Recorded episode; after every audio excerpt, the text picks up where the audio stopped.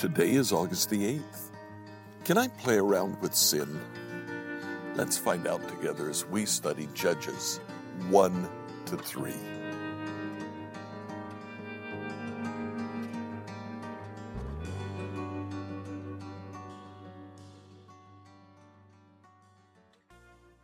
We're reading through the Bible in a year in a little bit different setting here this morning. Um, I'd like you to read today Judges 1 to 3. Now, in the book of Judges, we have the beginning of the Iron Age. Uh, the Iron Age has been uh, around for maybe two, three hundred years uh, by this time. The entire book of Judges takes place after the uh, Exodus from Egypt and uh, just before Saul and David are named kings. So it's somewhere in that 1400 to uh, 1000 before Christ age.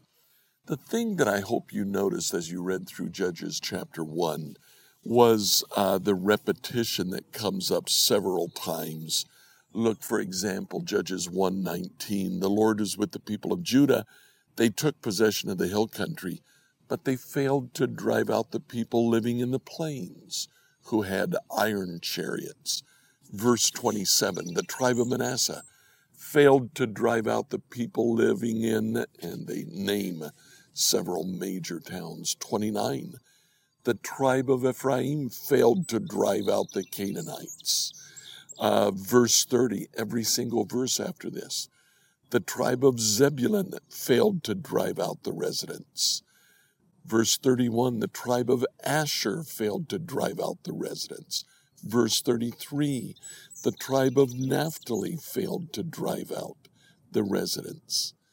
Um, now, the Lord had asked them to drive out the residents of the land, but instead, we have chapter 1, verse 32.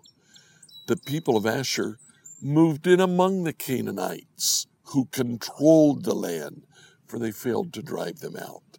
And then um, later on in verse 34, as for the tribe of Dan, the Amorites forced them back into the killed country.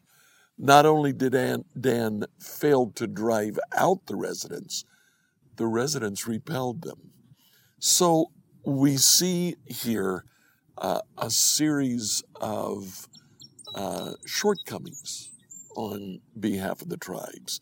Chapter 2, the first uh, six verses, tells the story of an angel that comes from the Lord and weeps. He comes to a place that they call Bokim. That means weeping. And he says, You have failed to drive out the, the residents of the land. So look at what God says in verse 3 of chapter 2. Now I declare that I will no longer drive out the people living in your land. There'll be thorns in your side. Their gods will be a constant temptation to you. As we move on through chapter 2, uh, from verses 10 to the end of that chapter, begins to tell us uh, that uh, it, it summarizes what happens in Israel after this there is a cycle that Israel repeats 12 times. Israel worships the gods of the land, Baal primarily. Secondly, God becomes angry and he sends an oppressor to Israel. Third, Israel cries out to the Lord for help. After all, they do know that God is their God. He is who they go to for help.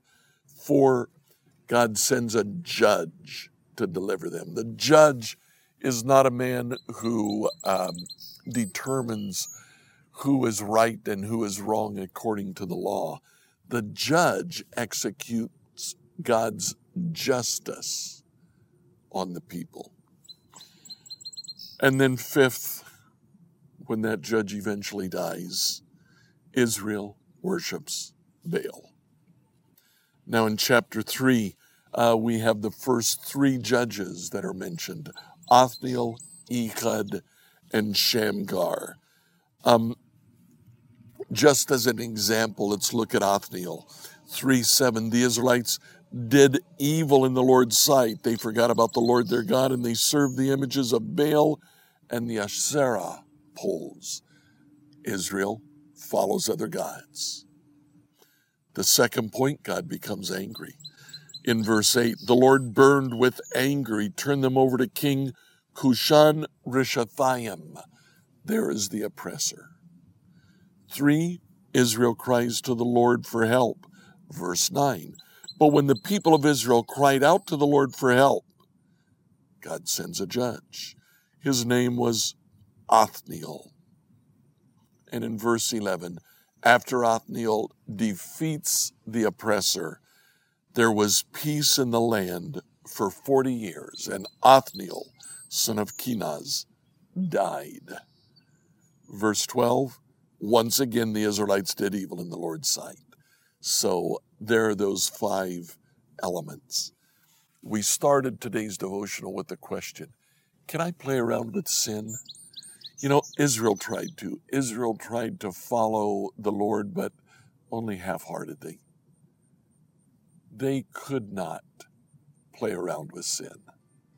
Neither can we. Like, follow, and subscribe to this devotional on whatever platform you use to listen to it. Email your questions to us at questions at becomehope.com. Tomorrow, we'll answer the question How did Israel confront a technologically superior army?